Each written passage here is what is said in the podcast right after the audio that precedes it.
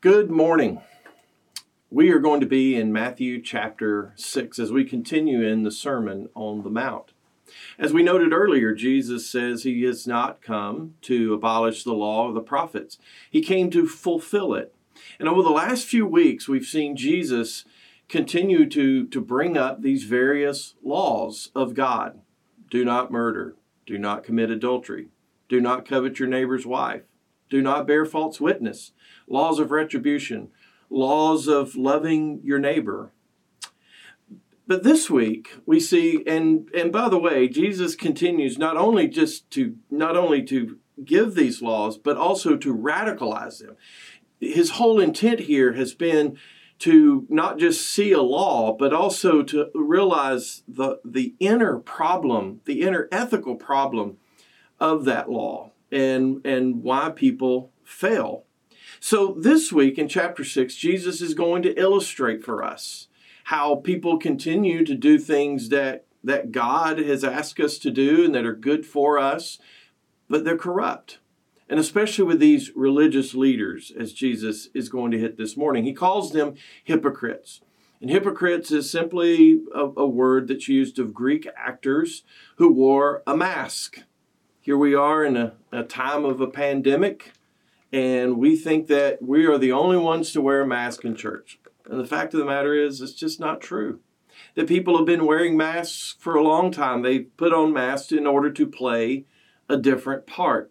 And here with these Pharisees, they're doing these things that were important for righteousness and, and transformation, and yet they were inwardly corrupt.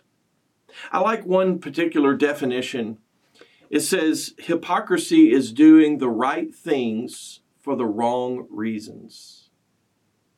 Here in chapter 6 and verse 1, he says, Beware of practicing your righteousness before other people in order to be seen by them, for then you will have no reward from your Father who is in heaven. Practicing your righteousness. It's the same word for righteousness found back in chapter 5 and in verse 20, when he shows us that, that the transformation of the heart that is needed in order to enter the kingdom of God. Now, here in chapter 6 and verse 1, we see this ongoing process, this, these external things that are going on in order to help us in this transformation to be more like our Heavenly Father, as he mentioned at the end of chapter 5 and verse 48. But that's not the case with the hypocrite, because even though he does these good things, we see that he also has can be corrupt. I like one particular um, fourth century church father, Ambrose of Milan. He said, He has no concern for righteousness, but great concern for reputation. He would, bl- he would blush if anyone saw his sin, but he doesn't blush for the sin itself. And that really is what's going on here. Ironically, our public religious life can become a temptation for others to admire our spirituality. And so Jesus says, don't practice righteousness to be seen by others. Now, wait a second. Didn't Jesus earlier tell us that we're to be the light of the world? Like a city that is set on a hill, so that others can see our good works. So, is this a contradiction? Not at all. What Jesus is dealing with in both of these situations is our motives. Why do we do these good works? That others may see them in Matthew 5 and verse 16. He says, so that they may give glory to our Father in heaven. So, here in our text, Jesus illustrates the wrong motive, and that is to do these things so that other people will glorify us. It's spiritual vanity. Why do we do the good things we do? That's the question I think we need to focus in on this morning. Jesus is going to give three examples here that are valuable in developing our personal righteousness. We often refer to these as spiritual disciplines, which are important. Jesus says, when you do these things, not if you do these things. But he says, it's also important that we understand why we're doing them. Now, these are not a complete list of spiritual disciplines, but that's not the purpose of what he's talking about here. It's about why we do them. And so we begin this morning with, um, with giving. And so he says in verse 2 Thus, when you give to the needy, sound no trumpet before you, as the hypocrites do in the synagogues and in the streets, that they may be praised by others. Truly, I say to you, they have received their reward. But when you give to the needy, do not let your left hand know what your right hand is doing, so that your giving may be in secret. And your Father who sees in secret will reward you. Israel took it very seriously, giving to the poor. You can see an example of it in Deuteronomy chapter 15 and verse 11. But Jesus says, don't sound the trumpets when you do. Don't toot your own horn, in other words. It's, it has no spiritual value whatsoever when you do those things so that others see you. And it doesn't matter how much you give to the poor. If you're doing it for the wrong motives, it, it, it doesn't matter. It's meaningless. Now, no, God does reward those who do acts of righteousness out of a pure motive for the needy. In fact, we're going to see in all three of these examples, he says there's a reward that God wants to give you. But just because you're doing good things doesn't mean you're going to be rewarded if it's unless it's done out of a right pure motive. He continues on. Now we go to prayer. And he says in verse 5 And when you pray, you must not be like the hypocrites, for they love to stand and pray in the synagogues and at the street corners, that they may be seen by others. Truly I say to you, they have received their reward. But when you pray, go into your room and shut the door and pray to your Father who is in secret, and your Father who sees in secret will reward you. And when you pray, do not heap up empty phrases as the Gentiles do, for they think that they will be heard for their many words. Do not be like them, for your Father knows what you need before you ask Him. Although individual prayer could be offered anytime, pious Jews, they offered public prayer three times a day morning, afternoon, and night see an example of where this draws off of in Psalm 55 and in verse 17. Now, Jesus isn't against public prayer. Jesus prayed before the multitudes in the, in the feedings. Next week, Jesus is going to teach us how to pray as we get into the Lord's Prayer. And it begins this way Our Father who is in heaven. Not, don't pray this way, my Father who is in heaven. Not that that's wrong, but he's showing them a communal prayer. Our Father who is in heaven. And and so when we offer up these prayers in public, if if it's we're tempted to be focused on us, he says, you know what? Go get into a private room, go to a private place so that only you are there and the Father, and you can commune with Him in your heart. He also mentions these empty phrases and many words. And by mentioning the Gentiles, he may be referring to these pagan phrases that they often believed they would use these and they believed it had some kind of power to them. Our God is not going to be manipulated. He is, is these kinds of things are meaningless. And what did he just say here? He says, God already knows what we need. And so prayer is a way of expressing our need, our desires, our absolute dependence upon our Heavenly Father. And, folks, that is the very central theme of the Lord's Prayer that we're going to notice next week. It isn't wrong to offer up long prayers. Jesus prayed all night in Luke chapter 6. It's not even wrong to repeat certain desires that you have in prayer and needs, as Jesus did the same in the Garden of Gethsemane in in uh, chapter 26 and verse 44. Here's a third one he talks about, and it's fasting. Fasting. Let's go to verse 16.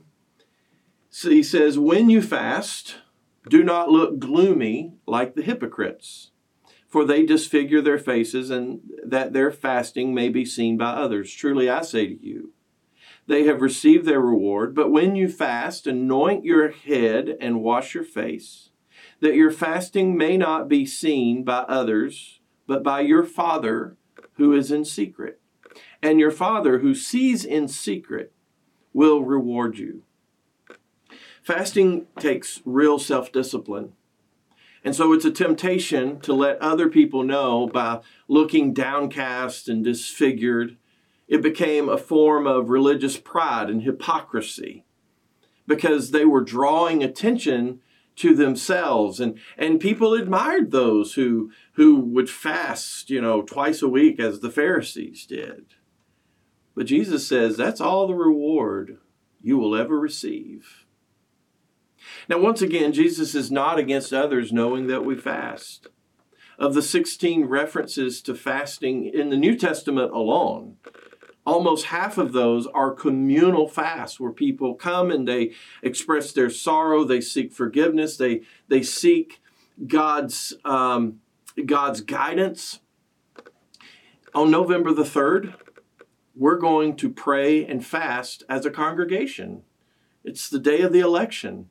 We're going to seek God's guidance in these things, for God to intervene, for, for God to um, do what is best, regardless of whatever we think may be the best, for us to trust God in those things. A time to, for us to confess and to repent before God uh, as we have lived out our lives before our nation. The solution is not to abolish fasting, but to set it within its biblical framework and sincerely seek God's blessing upon it. Why do we do the good things we do? We really don't see people standing out on the street corners praying or walking around, you know, kind of dis just uh, you know looking like they're fasting. I've never seen anyone sit over a collection plate and they're just counting out their money in front of others. But i have had people try to convince me of what a spiritual person they are by how much they give whether to charity or whether it be given to the church. I have had people try to convince me what a good christian they are because they read their bibles regularly or they volunteer uh, to do various things. And usually this happens when the conversation is about someone else that they're being judgmental about and they are showing their own spiritual superiority. Or maybe they've been called on the carpet. But that is not the way to the kingdom of God. Writing to the Philippian believers in Philippians 3 and verse 3, Paul says that his glory is in Christ Jesus and that he worships by the Spirit of God. That is, he worships, um, but he does not put his confidence in the values and, and the activities that are unaided by his Spirit. All he is, he says, is by God's grace and mercy. And then he goes on in verse 4. And he says, Though I myself have reason for confidence in the flesh also, if anyone else thinks he has reason for confidence in the flesh, I have more. Circumcised on the eighth day of the people of Israel, of the tribe of Benjamin, a Hebrew of Hebrews, as to the law, a Pharisee, as to zeal, a persecutor of the church, as to righteousness under the law, blameless. But whatever gain I had, I count loss for the sake of Christ. Indeed, I count everything as lost because of the surpassing worth of knowing Christ Jesus my Lord. For his sake I have suffered the loss of all things and count them as rubbish in order that I may gain Christ. I mean, do you really want to get into a, a spiritual spitting competition with the Apostle Paul? You're going to lose. He could have used it to receive praise but Paul says the only thing that matters, the only things that matters is knowing, trusting, and following Jesus. In verse 9, he says, not having a righteousness of my own that comes from the law, but that, that which comes from faith in Christ, the righteousness from God that depends on faith. And it wasn't that all the good that he had done as a non messianic Jew was despicable, but that his pride in them was despicable. Why do we do the good things we do? Does our baptism fill us with pride because of what we've done or with humility in knowing what Jesus has done?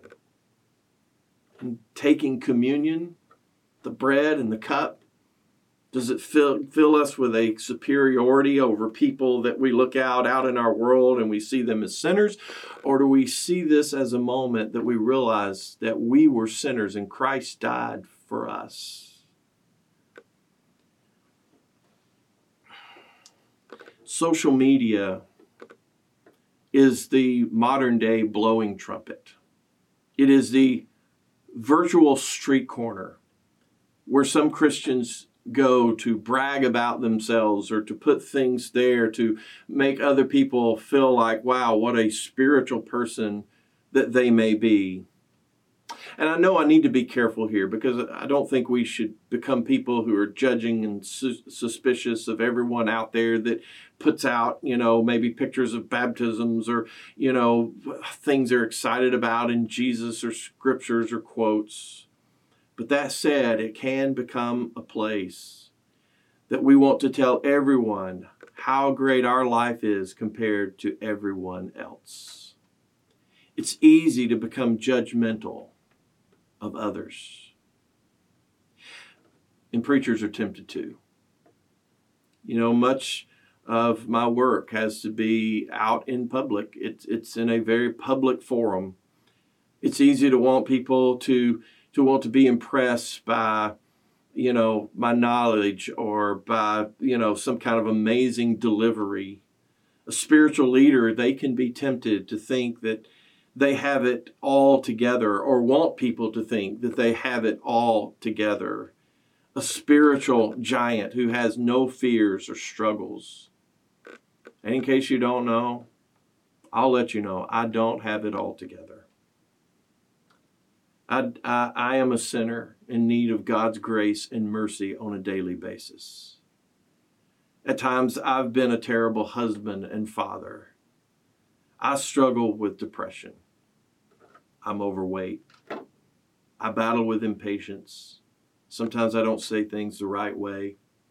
And if you want a complete list of all of those, you can get with my family. I've come a long way on different things throughout the years, but that is only by the grace of God and His Spirit who indwells me and has helped me and transformed me in whatever way. But I can only boast in Christ. Even the Apostle Paul, with all the spiritual credentials he listed, he says in Philippians 3:12, "Not that I have already obtained this." or am already perfect, but I press on to make it my own because Christ Jesus has made me his own.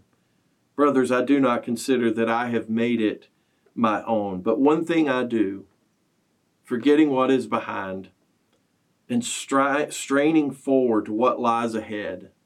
I press on to the goal for the prize of the upward call of God in Christ Jesus.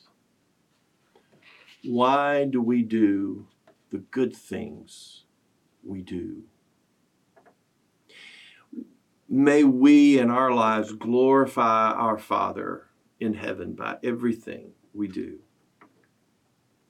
Or maybe you're someone and, and you're it's time for you just to give up trying to convince people what a good person you are and, and just become obedient to God you know, some people they reject baptism because I'm a good person. They reject needing church because, well, I'm a good person. But the fact of the matter is that all of us have our struggles. All of us have those things. The things that we learn in Scripture, we learn that the community of Christ, he says in Scripture, is to build up one another, to admonish, to encourage, exhort one another, to care for one another, to bear one another's burdens, to forgive one another, to be patient with one another, to look on the uh, interest of each other, to pray for one another, to confess our faults to one another. Does this sound like a group of people who've got it all together? No. Or maybe you are a child of God and it's time for you to confess of your sinfulness, of maybe the things that you've taken pride in your own self and look down upon others. You may need to ask God to help you right now just to press on to the goal. But whatever that may be, go to God, submit your life to Him. Let's pray. Father, we thank you so much for your blessings. We thank you for allowing us to be here this day. Father, we love you so much. And Father, we just pray that we continue to put our focus and our eyes upon you. Father, may all of us this very day of as we worship as a community of people, may our motives be pure and holy as we sing forth these songs, as we offer up these prayers, as we take communion, as we see one another, and as we move out into our community for the rest of the week. Father, may we be pure as we continue to try to be perfect as you are, Father. Father, our boasting is in your Son. We thank you for his sacrifice, and it's in Jesus' name we pray. Amen.